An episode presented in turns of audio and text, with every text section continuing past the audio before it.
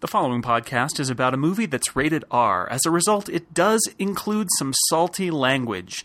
If your ears are sensitive, or if the ears of those around you are sensitive, please use caution while listening to this episode. The Incomparable Podcast number 17 for December 2010. From the penthouse high atop Nakatomi Tower, it's the Incomparable Podcast. I am your host, Jason Snell. We are uh, joined today by Steve Lutz. Hello, Steve. Hello. And Dan Morin. I like to think of myself as the uh, the John McClane to your Hans Gruber, if you will. Oh, oh, do you now? And then who's Steve? Is he like Samuel L. Jackson from Die Hard with a Vengeance? I am mean- Reginald Vell Johnson, and don't Yeah. Uh, you forget it. All right. Yeah, he's yeah. and Al. playing playing the part of Argyle, trapped in the basement in the parking garage, is Greg Noss, who says he'll join us, but is out buying a Christmas tree now. Tis the appropriate, season. appropriate. That's right. There's a there's a a Christmas tree in Die Hard. So the topic today, if you haven't guessed already, is the classic, heartwarming holiday film, Die Hard, from 1988, starring Bruce Willis. Now, Woo! you may be you may be saying, how in the world is Die Hard a, a, a Christmas movie? And in fact, I was taken aback on Twitter the other week when Dan Morin declared boldly that Die Hard is the greatest Christmas movie of all time. Dan, explain yourself. Uh, well, I mean, first of all, I mean, obviously, since Die Hard takes place at Christmas, that is what gives its its Christmas flavor. But it's not just like a, a backdrop, like oh yeah, Christmas. Uh, it's sort of part of it. I mean, Christmas plays a pretty a pretty crucial role in this entire plot, not only from the premise, but also you know the uh, the the very resolution. In fact, the climax of the whole film is due to to uh, wrapping materials. So you know, I think I think it is intrinsically a Christmas movie, and some people may may point to you know, Tape, It's- I might it- add. yes, it, it, it's a Those wonderful life. Christmas only wrapping materials known as tape. Yes, no, tape is Christmas available at other specific. times. I believe it is Christmas themed tape, though. It does say Christmas greetings or something on it, as I recall. I'm just yes. I'm just saying, but you know. tape, nonetheless. yeah, but you don't just have ta- like like wrapping tape sitting around. Come on, come on. Okay, so so let's start this from the beginning. John McClane, New York cop. He's a cop on the edge, and he's fly he's flying in to LAX with his with his gun on his person, uh, in order to see his estranged wife, who is now going by her maiden name. Um, and yet Strange due to his own failings, incidentally, right. which is key. Right, that that uh, she got this great job offer and he was unsupportive and uh, and so and so she took the job and brought the kids and came to L.A. and he w- stayed back in New York. Um, what I think is interesting is that Holly, his wife, uh, played by Bonnie Bedelia, is uh, a little surprised to see him, which I never re- quite understood how she was surprised to see him, and yet apparently Mr. Takagi, her boss, had sent a limousine to pick up his his VP's estranged husband Okay, okay. She- I she got at knows the he's coming. airport Yeah, she knows he's coming, but like she doesn't expect him to come to the party. to the party. So I think Takagi basically intercepts him, like hearing he's going to be in town, and is like, "Oh, I'll send a limo and bring him to the party." But it is true No, that Mr. it'll be Takagi is sort of like Mr. Uh, kind of romantic setup guy, where he's like, "Oh, I'll send a, I'll send a limousine Yeah, to the we airport." see where that gets him. I mean, with I mean, eh, Argyle. about you know, through about the first fifteen minutes, this could be a romantic comedy, Hmm. right? You know, there's there's sort of a pivot point there at one point. Well, there there is the, then there's the scene where we see Alan Rickman as Hans Gruber, and then it's not a it's Well, it's I mean, not I, a I want comedy. to point out that, that that I think one of the things that makes Die Hard such a great movie, and this is just you know an overall thing, is that it has got a super tight script. Like i- it's one of those scripts that sort of perfectly follows that whole pattern of like he- here or when your your beats come. Like because really, like fifteen minute mark rolls around, and that's the first time you see like the the truck that like all the villains are coming in, like driving down the street. Um, and everything in it is like really paced and really um, you know really tight there's a there's an economy all the stuff that you need to know that is like set up in the first 15 minutes um, things are alluded to ahead of time. Like there's there's there's an economy uh, in the script of everything that you need to know is is mentioned at some point. Um, and so there's not a lot of like, oh, that came out of left field or or stuff like that. There, there there's a lot of a lot of setup for it, and it's really well done. And that there's, there's not a lot of extraneous material like that whole long speech I just gave, which was full of extraneous material. and yet it's a, it's a, it's not a short film for all of that, but it feels like it goes by darn fast. Oh yeah. I think it Yeah, runs I was- what about two hours and fifteen or something. Yeah, it's about two and a quarter. I was watching it with my. I actually convinced my parents to watch it the other night, which was a kind of interesting sort of coup. But uh, you know, we we we watched about an hour of it while my mother was decorating the Christmas tree, and then after dinner we're going back. It's like, oh, how much is left? Like like half an hour, forty five minutes. I'm like, uh, actually, like an hour and a quarter left. She's like, really? It's like, well, we only just got to like this point. one of the things that I find funny about this movie is that there are these strange um, characters that are are have a small part to play, and um, I think in a, a lot of modern movies, and especially action movies, first off you would see the villain even earlier. Um, But you would also not have these characters that kind of pop in and then pop away again. Um, and I'm thinking particularly about uh, there's Al, the uh, Sure. the sergeant who Who doesn't even show up for like An forty hour. five minutes, an hour? Yeah. Yeah, yeah, and he only has the one scene with Bruce Willis. Um, the Yeah. rest of it, he's you know in the parking lot with uh, the FBI guys, and and the and With the, the def- cavalcade of '80s dickhead actors, yes, Deputy Police Chief Dwayne T. Robinson. that's right, and the incomparable uh, William Atherton, who is Well, fantastic. As I was always. gonna say the yes, the incomparable William Atherton. He joins us now from no, um, ri- he- yeah. So William Atherton, he's another one of these characters that sort of like doesn't show up for a long time. Um, William Atherton. Okay, let's let's let's stop for a second. William Atherton. This man is like the home run hitter of of jerk villain figures in 80s movies. And this is like his I guess this is sort of the capper because previously he appeared in Ghostbusters as Mm-hmm. as Walter Peck, the EPA man.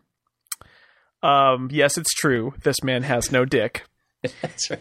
And and my personal favorite, um, and also uh, one of my personal favorite films of all time, Real Genius, where he Right. plays Jerry Hathaway, the science professor who gets his students to develop death rays for the government while he's hosting a public TV show.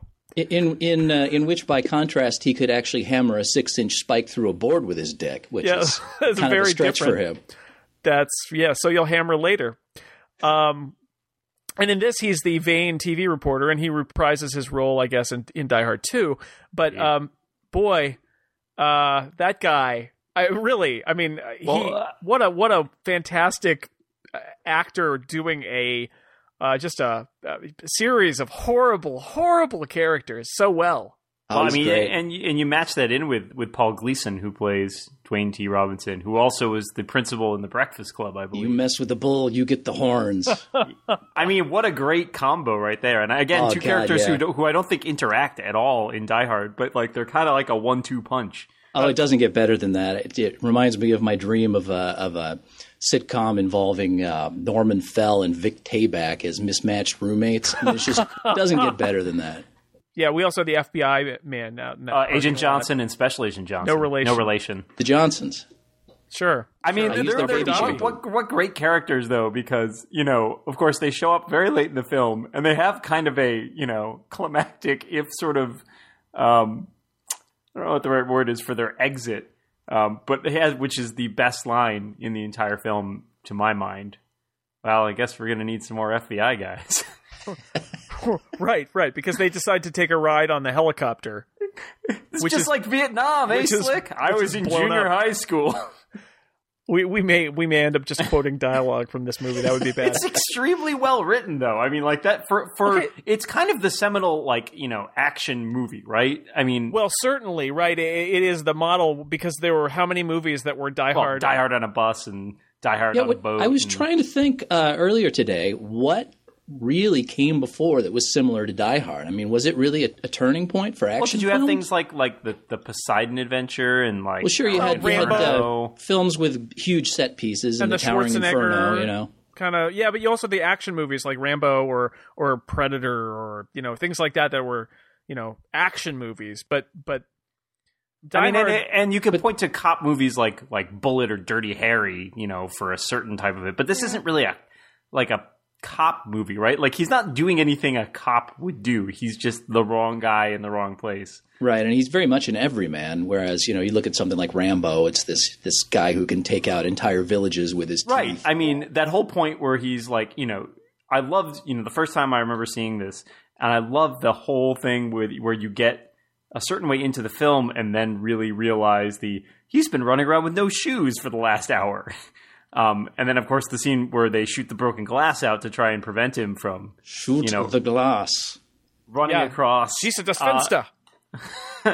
it's more And- so. Speaking of bad German, this the, the other thing that this movie has in common with Raiders of the Lost Ark, in addition to the bad German, is um, I, I- while I was watching it, I, I I realized that Bruce Willis i- in this movie does a lot of the same things that that Harrison Ford does in Raiders of the Lost Ark. These are heroes who are kind of reluctant and get their butts kicked and are uh, in pain and are not having a good time. they're vulnerable, right? Absolutely. They're not, they're not Superman at all.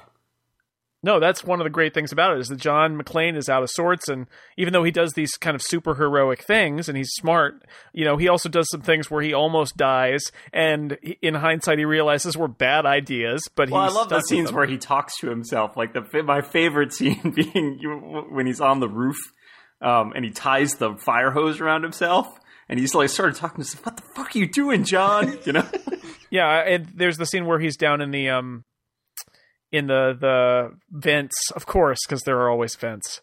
Um, this and must be this must be the seminal vent movie at least, right? The Wow. crawling through the, gotta the be. vents. there's some like- good vent action in this one. It's like Die Hard in a building. Yeah, it is. It is. Well, I, I laughed when I saw the credits roll, and I saw that I think Jan de Bont is the cinematographer on this movie, director of photography, who went on to direct Speed, right? Speed, which is Die Hard on a Bus, more or less. Right, Pretty much, yeah. with fewer vents. yes, yes, but more windows. And Although he does make quite a bit of Another use of uh, floor panels in that film, so I think floor panels were the new vents Right. by whenever Speed came out. that's a that's a that's good knowledge there. Uh, Yeah. One of the um, so th- so there's the holiday party that's happening. Uh, very 80s. One of the things I noticed watching it again um last week is that it's very 80s in its attitude toward um sort of the American attitude toward the world in the 80s, which was that everything was going to be about the Germans and the Japanese. And so in this, and and the future belonged to the Germans, and the Japanese. So in this movie, we have the giant Japanese firm run by the guy from Japan, even though he went to Harvard and yada yada yada. We get the whole backstory before he gets killed, and the Germans are the robbers and they're the bad guys. But it's this. Um, I was sitting there thinking, well, yeah, in 1988 we thought that that was what the 21st century was going to be. It's oh, we're very forward thinking. It's going to all be about the Germans and the Japanese, which didn't happen. Um, you know, so it's very 80s. They got the they got the Christmas party going on. Well, it doesn't get much more 80s than the Japanese guy saying, We got you with tape decks. It's another great line. There will be a day very soon when no one knows what the hell that means. Some nice Ellis, another character who is interesting, and he he's got a lot of a lot of cocaine going on. So that's the 80s right there, or so I Um, hear. I, speaking of speaking of t- the Takagi though is an interesting point in terms of he's sort of the flip side of a lot of the other characters in that we get a whole lot up ab- like about him up front, right? yeah, And he gets shot like half an hour into the movie. yeah, He's the Janet Leigh of the film. yeah. It's Yes. hor- it's horrifying.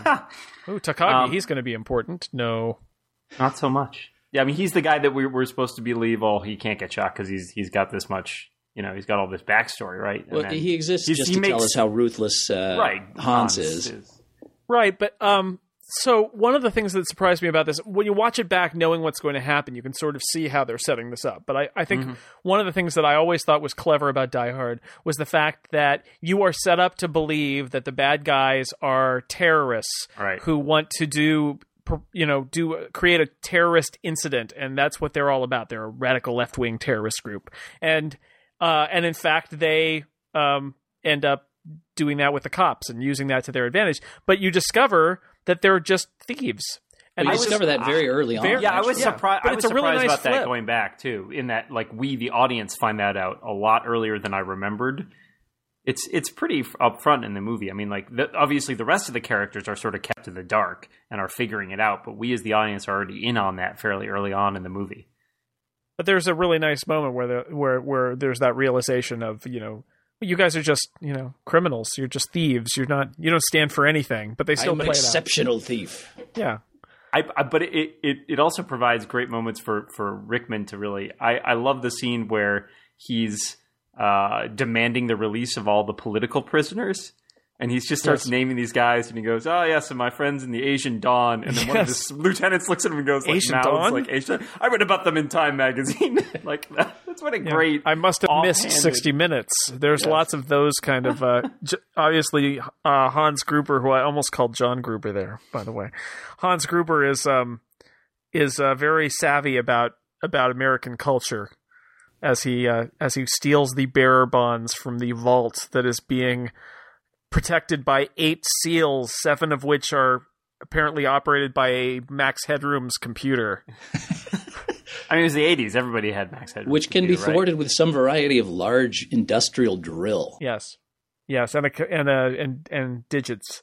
Although again, in that you've got the very clever build up where there's that last one, and he keeps saying, you know, "Oh, the last one. I can't do anything about the last one. It, it, it you know. Well, and they tell you very early on, like the power, it has to be the cut, power has to be cut, and it can't be done locally. Yeah. like that's set up in the first like like five minutes that the that the bad guys appear. and then you spend all that time being told, no, no, that's the hard one. That's the hard one. And when it You comes ask to it, for a miracle, I give you the FBI. Yeah. Because Hans Gruber is a is a smart guy, and I guess that's the point of the movie is he would have gotten away with it if it weren't for you meddling, John McClane. Although his plans really start going awry extremely early in the film, and it just it just gets worse and worse as it goes along. And yet, what's interesting is that his plan continues to unfold in almost exactly the way he had hoped it would. I, I do notice that they seem, in watching it again, that they seem a lot less concerned about the fact that many of their compatriots in this mission are dead as it goes along. Like, th- you know, really, in the end, the four core guys are like, yeah, you know, other than the one who loses his brother, right? Everybody else is like, yeah, Carl is very upset those about three his guys brother. are dead. Bah, And Ah, whatever, yet, more early for in the us. film, Carl almost blows the whole thing by cutting through the, the pipes with his uh, chainsaw while the other guy's still working on the phone lines. Yeah, that scene never made really that much sense to me. Yeah, like he wants to move it along, so he's just going to cut it and make the other guy work more, work faster. Yeah, it's a sibling Maybe it's a thing. sibling rivalry. Yeah. That's what it is. Okay, It's so very- there's a lot of depth here that I don't think we've explored. so so so Argyle. What's the deal with Yes. what's the deal with Argyle? Well, Emmanuel Lewis was looking for a role. and- Ah, no. no? It's not Emmanuel Lewis. Oh, well, now you're going to tell me the other guy isn't Steve Urkel, the No, that, hacker. that that no, that circle. Yeah. Yeah, well, uh, Reginald Vell Johnson was the tip off. Yeah. exactly. Argyle, Argyle, I mean, he's sort of there for comic relief, right? But he Oh, also yeah. spends a lot of the he also spends a lot of the movie not doing much. No, he's down there talking to his girlfriend and lying about hanging out where with the he is. bear. Drinking out of the bar Oh, in the back of the limo. bear. What what role does the bear play? I mean, come on, Stuffed bear in the back of the limo. The guy who plays the bear is great. it's a great bear.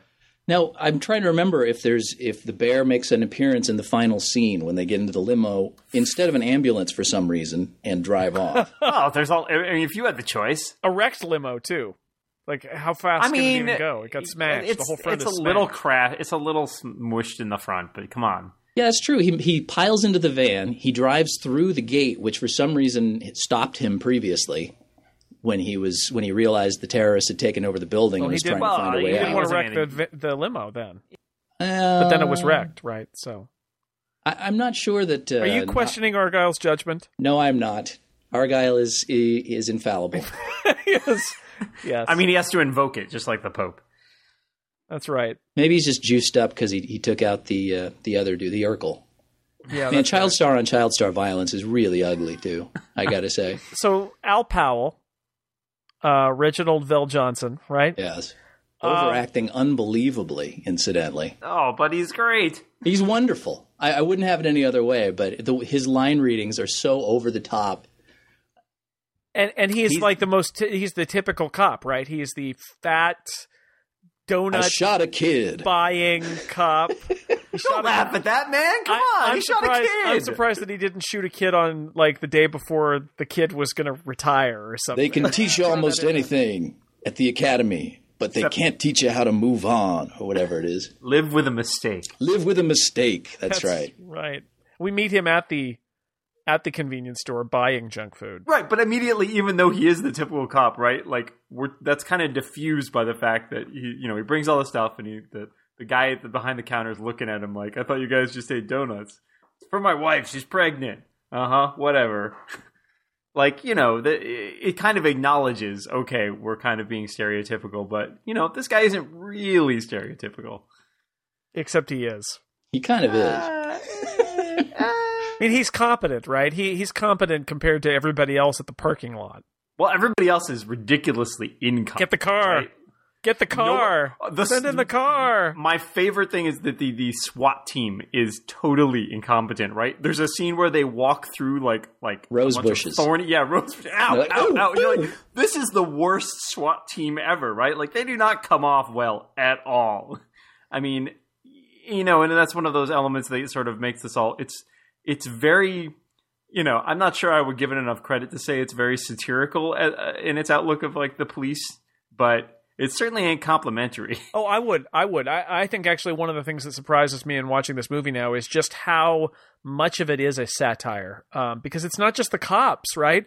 It, there's this whole media satire where we keep cutting back to Oh, the yeah. TV station. Right. I mean, it's at least 50% a comedy movie. I mean, even Oh, the yeah. action Oh, scenes are so absolutely, filled with absolutely. one liners. I mean, The- Bruce the- Willis got this because he was he was a comedian at the time, right? He was Right. a He comic He was in. actor. He was in Moonlighting. Yeah. right. I And, mean, he's, oh, this is man. this is the movie that made him an action star. Previous to that, he was not really bankable as a as any sort of action star. it's the movie that gave him a career beyond what he was destined for at that point, which was maybe, I don't know, another year and a half of romantic comedies before he got too bald to make that work.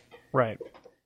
Right. So I, I really hope he sends Joel Silver a real nice Christmas card every year. Every 'cause, uh, year he gets yeah. a fruit basket. Hanukkah card or wh- whatever. The um. So so the the TV news. wh- It's fascinating because they've got this really broad. Um, Helsinki, Sweden. yeah. Well. The, so so the first off, it's Stockholm syndrome. Yes, right. Right. Right. So then they call it Helsinki syndrome, which is weird. And then he Well, th- says, I think it's- they're making fun of the expert there before they get to making fun Yeah. of the, the news. I didn't know if they were that or they were just trying to like maybe we shouldn't talk about Stockholm syndrome. It's very weird, right? right, and it's and it's confusing, and and but the, the anchorman is an idiot, and and then there's William Atherton who seems you know smarter, but he's a jerk, and he's of course because it's William Atherton, and he's Right. feuding with the with the anchorman for some reason, and Shanghai's a camera crew, and they who end up in incidentally Nakatomi reacts Plaza. a hell of a lot worse to eat at Harvey than any man really should. I end up all, all my conversations with that. Greg Noss joins us. Argyle has returned from the parking garage.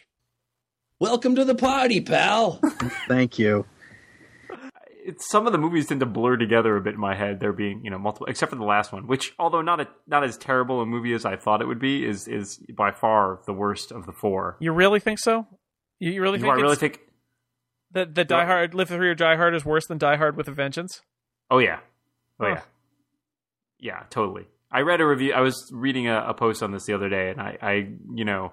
I can't remember most of what happened in, in Live Free or Die Hard. It, like it's there's they're evil- computers evil, and, uh, computer hackers. I mean, at least at least Die Hard with a Vengeance had Samuel L. Jackson, Jeremy Irons, you know, it had running around New York, you know, with those sort of puzzles and stuff like that. It also had, you know, the bank heist, had some really good lines. But it wasn't. it's really Christmas. a pity they chose to uh, kill off Alan Rickman at up with old spoiler horn.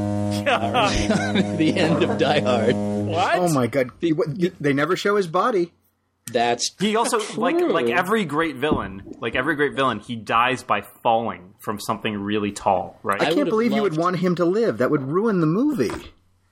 well, you know you could have thought he died and then have him reappear. No. in no, no, some- that's what that's what Carl's for. Yeah, actually, I was going to say the one, the most ridiculous thing in this movie for me is the fact that they kill Carl and he just m- randomly comes back to life so that they can kill him again. I didn't actually. I had never thought about how ridiculous that was until this time because my parents watching it sort of rolled their eyes at this. Like, really? I'm like, I remembered that he came back, but I, I always sort of forgot when he came back how badly McLean had beat the crap out of him, right? He like he wraps a chain around his neck and throws him against a wall. you know, the, the, Well, he's he did. dead, he man. did. He did less than he said he would. He told him he was going to fucking uh, kill him, fucking cook him, and fucking, eat, him. The only thing he said he wouldn't do was fucking shit him out and fucking uh, clear his stink molecules with some fucking Glade air freshener. They missed a product placement, apparently. I always thought it would be good if at the end, you know, that whole triumphant scene where Carl appears and then and then Al, you know, gets his mojo back and and takes him out. You know, uh, having cleared his finally cleared his mistake of shooting the kid. If it had turned out that Carl was brandishing a toy gun, Let me let me let me postulate. That Not you can again! See this this whole movie. you can see this whole movie as though Carl is the protagonist. oh, wow. Did I just blow your mind? I'm not seeing No. it, Dan. no. His brother gets killed, man. This is about vengeance. He wants blood. It's Die Hard with a Vengeance, is what you're saying. Yeah, that's the third. That's his brother gets killed too. Die Hard Three. Yeah, there's a lot of a lot of siblings. There's there's whole generations of terrorists that are going to come after John McClane. If there's anything eventually. good about Carl, it's that he was played by the delightful Alexander Goodenough, who apparently wasn't good enough to go on to anything else. well, he was a dancer. Yeah. That was his gig. Yeah. A very well known, very good one too. Yes. I, Did, he did not get to showcase that at all, really. Well, he gets some some nice high kicks in at the end in his fight with uh, with John. yeah. I guess. I, I, I don't. He, he's one of those immortal action movie villains who, you know, I guess you got to have that. Well, you got the you got Uh, the brainy guy, and then you got the brawny guy, right? Like the henchman. Yeah, then but then you've got a half dozen sort of completely convertible Euro trash villains who are there. Yeah, to be some of them are killed. from some of them are Italian, some of them are German. Yeah, you really have every Eurotrash archetype going on there. You got your Yeah. big bulky German guys, your, your sort of Russiany dude. So so here's a scene that I I really appreciated that I, I um in watching it again was um there's There's the, the scene where the guy steals the candy. what, what Yeah. The scene Oh, yeah, where the you guy, got the guy Genghis set up Khan. the machine gun and he steals the candy from Oh, under oh, the glass. oh, yeah, he gets he gets the candy from the little shop in the in the Yeah. in the lobby of the plaza, and then runs back to his post, and then is killed. But he Yeah. he dies he dies Spraying having chunks eaten of a- nougat and, uh, a and big rice everywhere. chocolate bar. Yeah, that is strange. That wasn't what I was thinking, Dan. But that is Sorry, a, hit didn't mean to hijack. Uh, a very strange scene.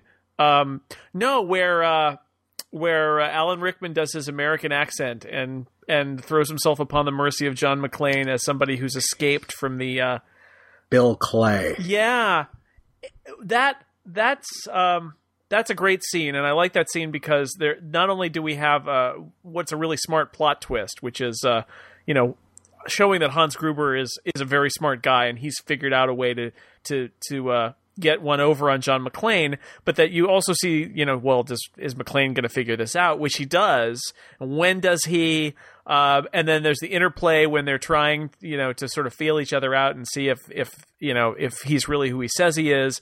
And that's just such a great scene, and it's one of the few scenes where where they're face to face, if not, you know, the only. One of the things I like about that scene is that when Hans Gruber claims to be Bill Clay, John McClane looks over at an at a like a a Director. building address board and there's a William Clay there.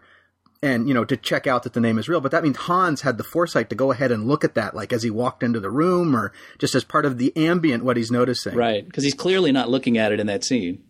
right, right. He can't even see it. He's in he's he's not he's sort of in the It just behind- He's that next to it and facing away from Well, it. it's a great that scene. fleshes and- out that fleshes out his background. Every room he walks into, he he scouts the room for when he's going to need something later.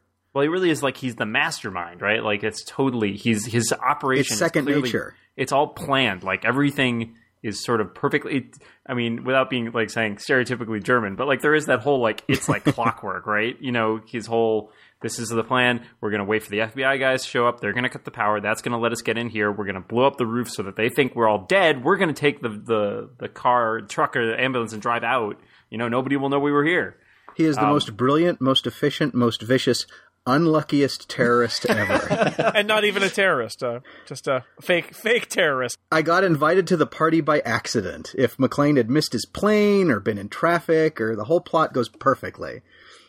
Well, it's really if Mr. Takagi doesn't think, hey, I've got an idea, I'll send Argyle to pick him up and bring him to the party because Holly's been working very hard and also uh, as a as a Japanese businessman, I feel very strongly that the estranged husband and the wife should get back together. I don't really know Takagi's motivation in hiring a limo, or, Yeah, or which is a it- little is- odd when you is think about Argyle it. just He's a a rent nice guy. Is, is Argyle a renta limo driver, or is he Takagi's limo driver? It is his first time driving a limo. we know Right, that, 'cause right. He used to be a ta- he used to be a cab driver. Well, it's New Year. it- It's or Christmas Eve, right? So how many?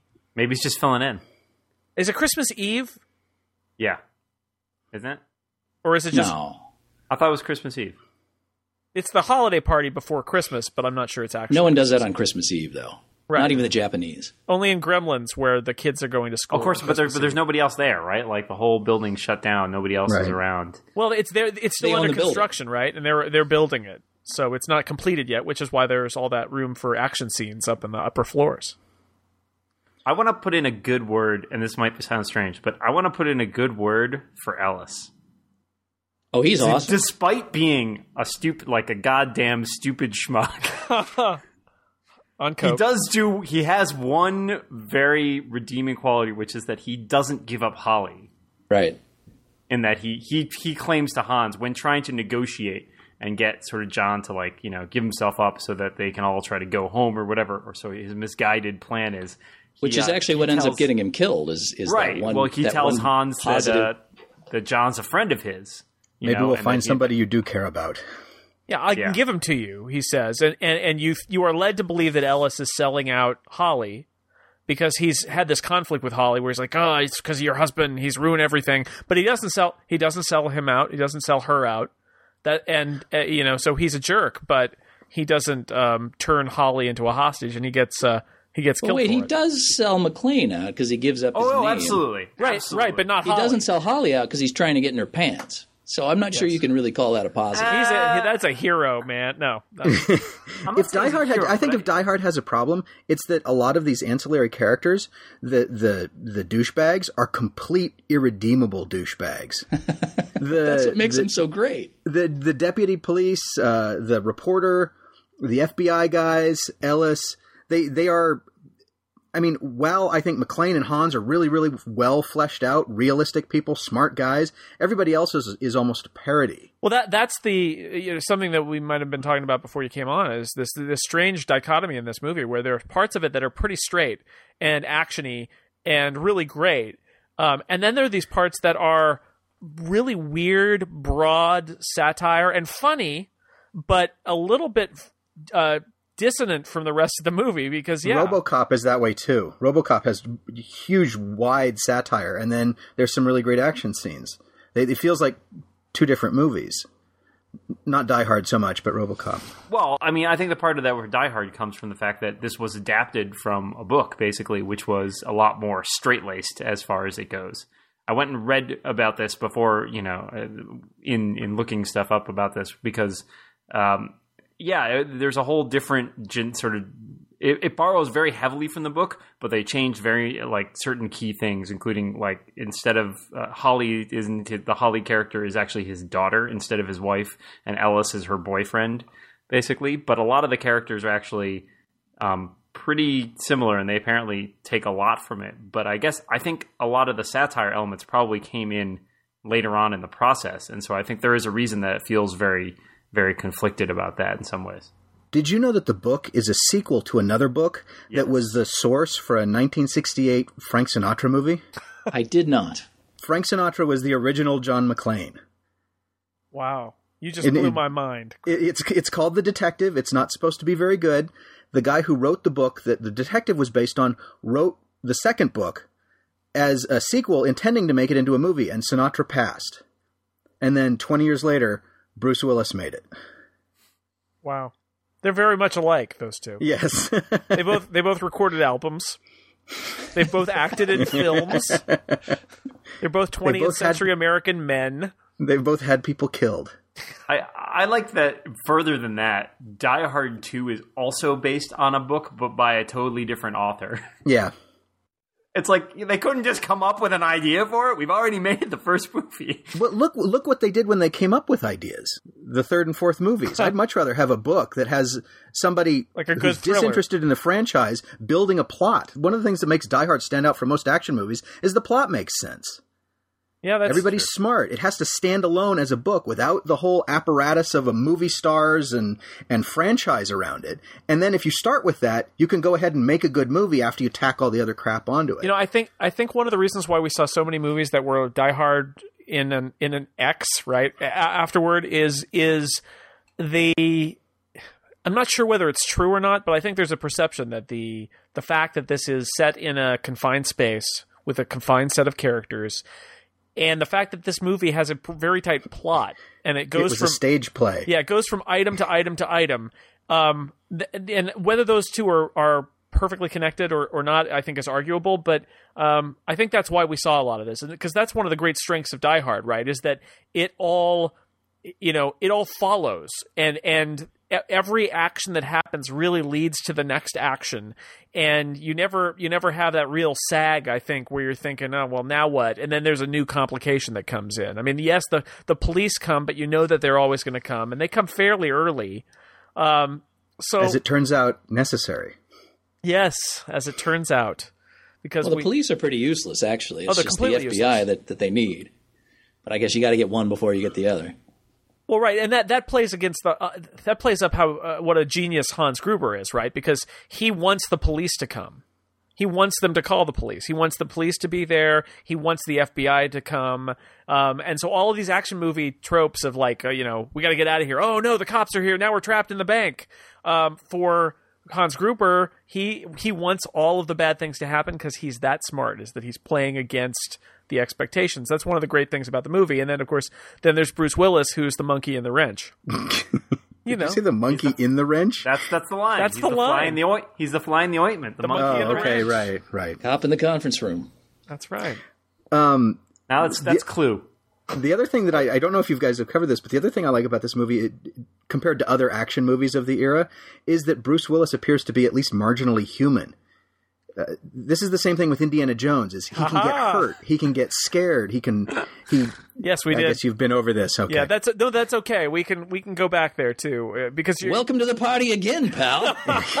no, you're exactly right. The, the, it's the vulnerable hero where he there, there's some there's a scene where he's like punching his way through a, a a wall or a piece of glass or something like that, and you can see him wince, and Mm-hmm. he like doesn't want to do it, but he knows he has to. You know, well, when the he's- whole audience cringes every time he pulls the glass out of his feet Oh, in God, the yeah. bathroom.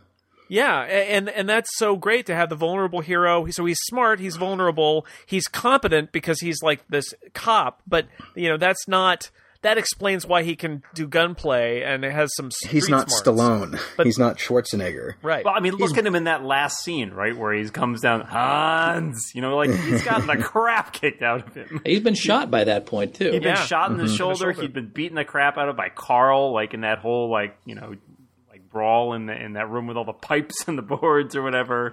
I mean, he'd run over glass. He would you know he'd done everything. there's a scene in the second movie where they're they're um, escorting people down this empty airport hallway, and Whoa, whoa! The, the- second movie? How can the same thing happen to the same guy twice? Yeah. Why does this keep happening to us? um, and the terrorists are a fake painting crew, and they open fire in this ambush. And McLean is trapped under, uh, I think the the painting scaffolding, and the gun is out of reach. And the terrorist is walking down the moving hall, moving stairway, moving um, walkway towards him, and he flips the power on, and the gun starts moving towards him and that was my favorite scene in the second movie because it was something that was so unexpected as a moviegoer, but totally natural and totally something a smart character would do. Yeah, absolutely smart. So what do we what do we think of the uh, that second movie? I you know I, I think at the time people were impressed that it was actually a pretty good movie when everybody assumed the sequels were going to be lousy, and it is implausible in in many ways that this would happen to that guy again. But um, you know it was a very successful movie on top of everything else. I mean, it's not. It's it's obviously. I think we most of us would probably agree it's not to the same caliber as Die Hard, but it's still entertaining. Much better than it could have been. And the sole thing I remember about it, having seen it in the theater and then not since, is that it wasn't complete crap. That's He it. stabs a guy in the face with the with an icicle at some point. you know, There was a plane. what I- I, remember that's that. a win for me. Well, the the plane crash was, I mean, devastating at the time. It was. I remember coverage of how violent movies were that season and they ranked the body count of all the action movies that came out. And Die Hard ranked up in the 300s because of the jumbo jetliner crash. Right, uh, flown by uh, Cole Meany by from uh, Star Trek. Chief O'Brien crashes a plane and everybody dies. Give And Well, then and, uh, that guy a McLean- transporter. Hol- McLean Holly is gets wandering to through the taser wreckage. Richard Thornburg, which is pretty great. Oh yeah, yeah. William Atherton. God, I love that guy. He is so great in in all that stuff. He he. I just saw him. He was on an episode of Lost, and I, you, you're not going to believe this, but he was playing a kind of a jerk. I find that hard to believe. You're right. It's amazing. It's, Mind blown. I know that that guy. So the original the original Die Hard was directed by John McTiernan, who also directed Die Hard with a Vengeance, I believe. Mm-hmm, and yeah. and then I think recently did some time and is now out Yes. on bail.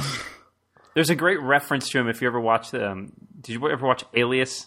yes, J.J. Abrams show. Absolutely. There's a reference in one episode that's a Die Hard like episode where um, so they're pull up in like a like a he, HVAC like van or something, and it's called like McTiernan Repairs or something. It's a nice little you know- tip of the hat. so so I guess if we talk about the cultural significance of Die Hard, um, beyond it being the greatest Christmas movie ever, right, Dan? Yeah, absolutely. Um, you know, families gather around the hearth on Christmas Eve to watch. Uh, Bruce- You've never sung a rousing round of Yippee Ki motherfucker.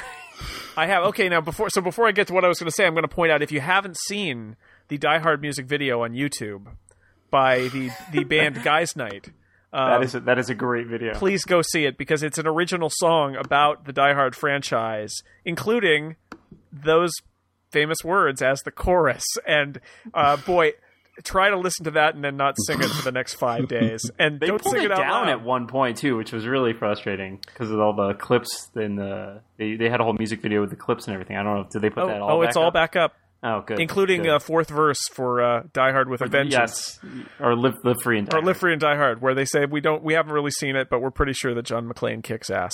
That's how the song. Have you ends. talked about? Have you guys talked about the fifth one yet? I the It what is- now? It isn't. I know the they're fifth Die Hard movie. they've been talking about the making what? one, Huh? right? Now is this like the Crystal Skull? it's a practical joke, and it doesn't really exist. Yeah, this is the Caddyshack 2 of Die Hard films. Uh, so they are they doing a uh, you know ha- I I enjoyed the fourth one as an action movie, just as a straightforward action Yeah. movie. I, you know I would.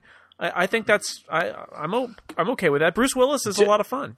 They are was currently fun. working on the script. Justin Long was not terrible. No, no, I actually really I, I will say my credit goes to uh, Mary Elizabeth Winstead who played uh, John plays uh, the grown up Lucy McLean, John McLean's daughter in the fourth Really? one, and more recently was in Scott Pilgrim. right? And she's um she's uh what what uh what's his name? Justin Long is her boyfriend, right?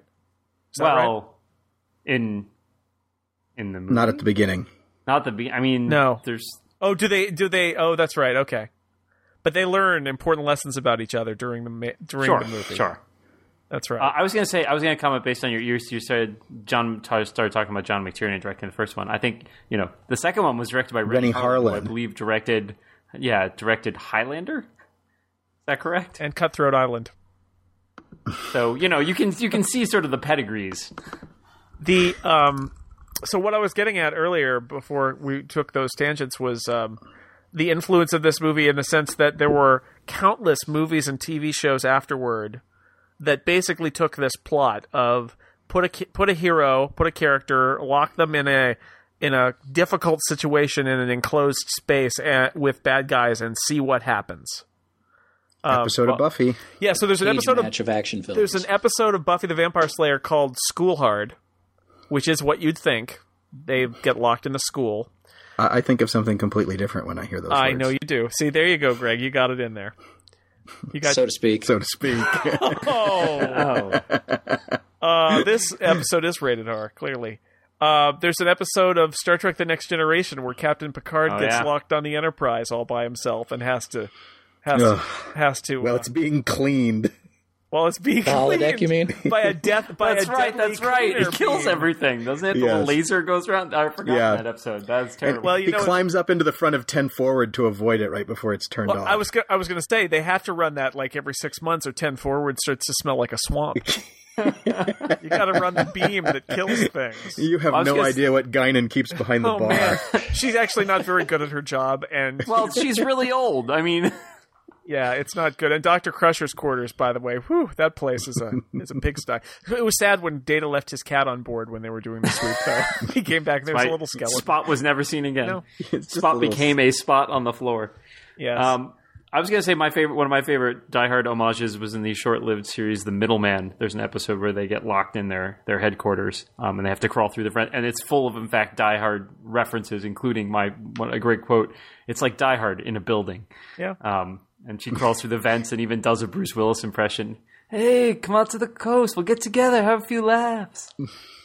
Anyways, yeah. good one. And then the most, uh, and then the paintball episode of Community, the sitcom, had a had a nice Die Hard bit at Right. the end of it.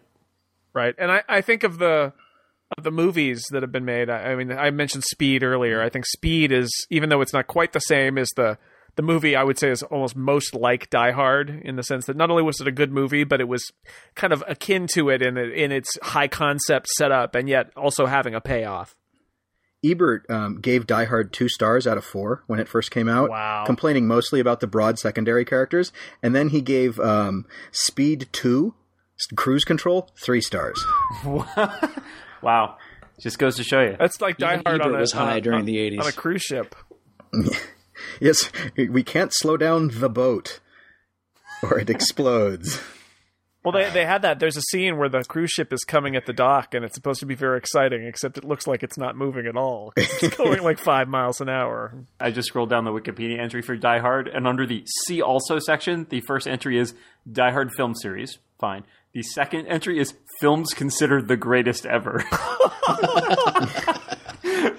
Not even the cri- fa- greatest Christmas. What else is on that No, list? no, just great. I, I, I mean, I'm kind of scared to click on that.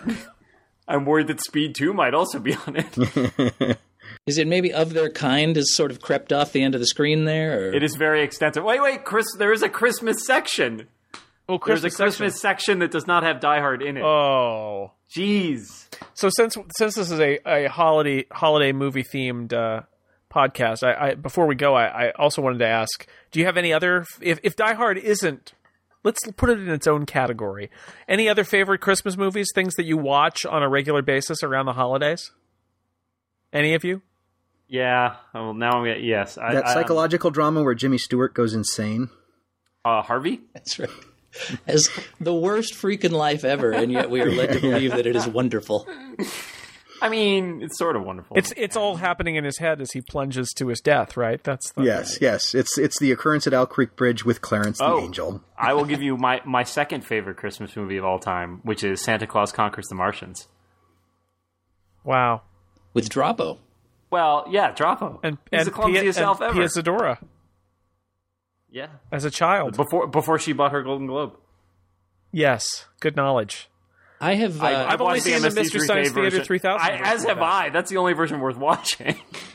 You know, at this point, it's it's kind of passe to say Christmas story, so I'll skip that. But I will say that I have recently added to the list of films that I watch fairly regularly at the holidays. Uh, Elf. Oh, Elf. We watched that. We broke that out with my kids last week, who are nine and six, and they thought it was hilarious. And it is a funny movie, but the kids, the kids loved it too. And it stuck with my son because we were actually watching Miracle on 34th Street, which is my wife's favorite holiday film, and I really like it a lot. And there's a scene in a mailroom, and my son says, "This isn't at all like the mailroom in Elf."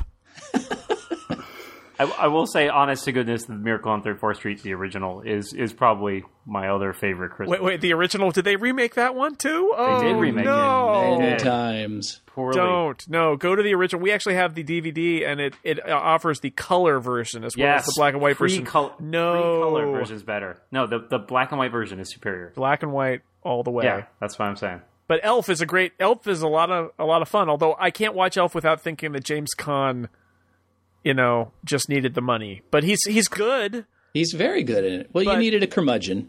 Yeah, yeah. It's just it's come to that with James Caan. But I mean, you know, it's a good film when the heart, you know, it's got so much heart that the infernal mugging of. Uh, oh, why is his name not coming to mind? Will Ferrell. uh, Will Ferrell doesn't drive you absolutely up the wall. No, that that's one of the doesn't? good Will Ferrell movies where where it's it's a, a character that is a perfect fit for him committing to just go all the way with it. Where where in other movies you're like, really, Will Ferrell?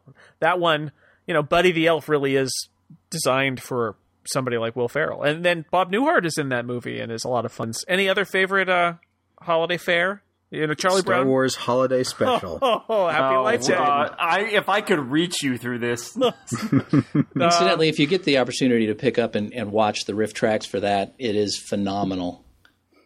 So you got- Probably their their I all don't time. I don't know if I could still put my put myself through that. D- Yeah, but know, in Oh, it's order to wonderful. watch it, They- you've got to like get the you got to like BitTorrent the.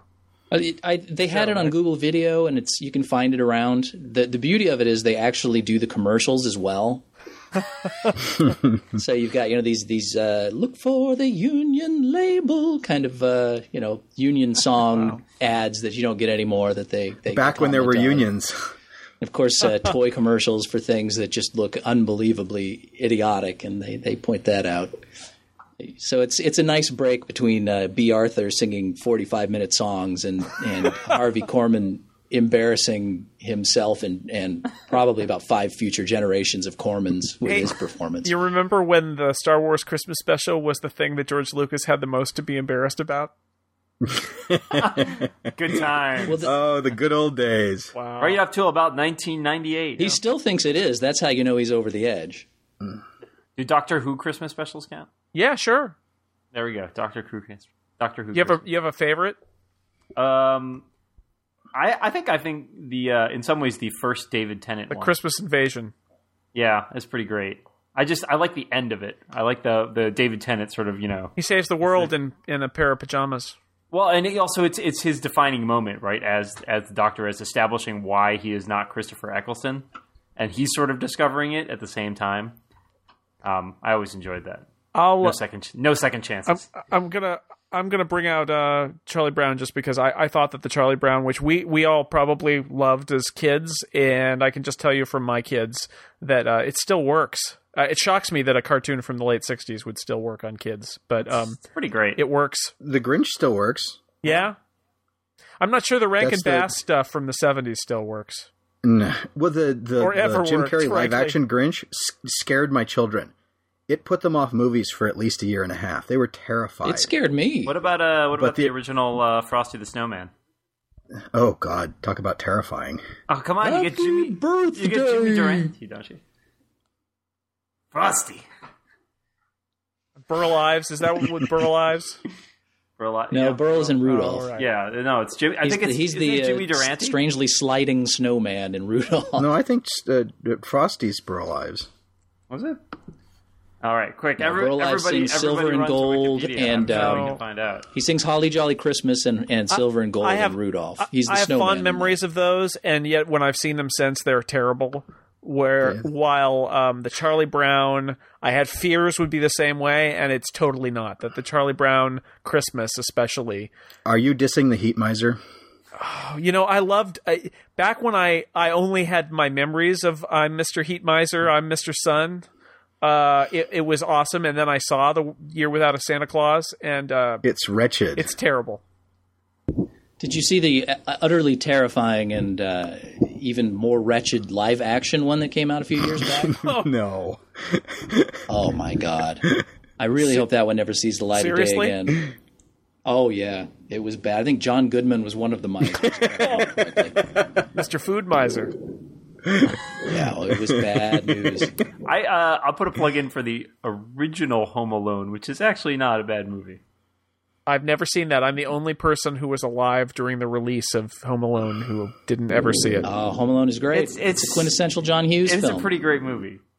I I can't speak to the sequels, but You know, I think at the end, this may be the podcast in which Die Hard was talked about the least. Oh yeah, we I don't know how we got here. Um, any any uh, closing thoughts about about Die Hard to to get us back there? pretty great. I want to tell an anecdote just because uh, Die Hard holds a special place in my life because when it came out, I was um, I had dropped out of school. The girl I had dropped out of school for had dumped me. I was living with my parents and working at a software etc. And um, the only comfort I had was that I could put a gun in my mouth at any point. Wow, And the uh, the local movie theater getting a little dark. now, it, now it is like Christmas. Whoa, whoa. The- the- is this like Die Hard's like It's a Wonderful Life? the the the the local movie theater at eleven o'clock on Tuesdays, a buck for any movie they were showing, just because it was totally empty, and I had nothing else to do, and so I would go to the movies on Tuesdays, and I walked into Die Hard not knowing anything about it, and I came out of the theater two hours later at one in the morning, completely jazzed. I didn't know what to do with myself. I was I was quivering, just so excited, so amped up. And I ended up running up three flights of metal stairs in the mall where the movie theater was. And I got to the top of the stairs and I, I wanted to burst out onto the roof and the door was locked. So I turned around and walked back down. but I remember that It's a energy. metaphor for your whole life.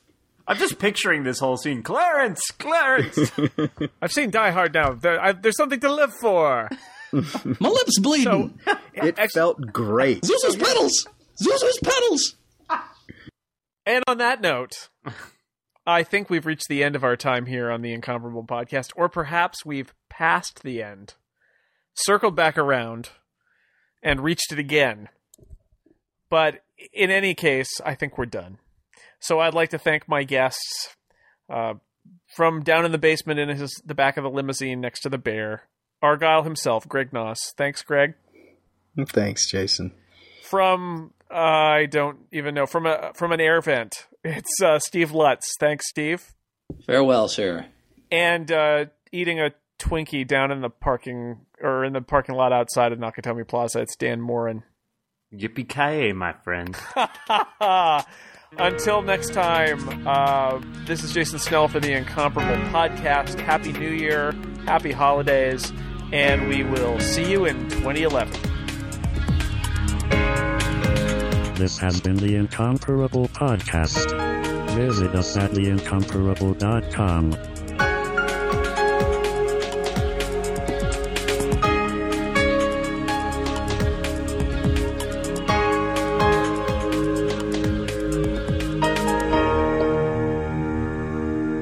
Or not. Question Put that, put that at put that at the end of the after you do all the outro music or not. Or will we? Dun, dun, dun, dun. It's a cliffhanger.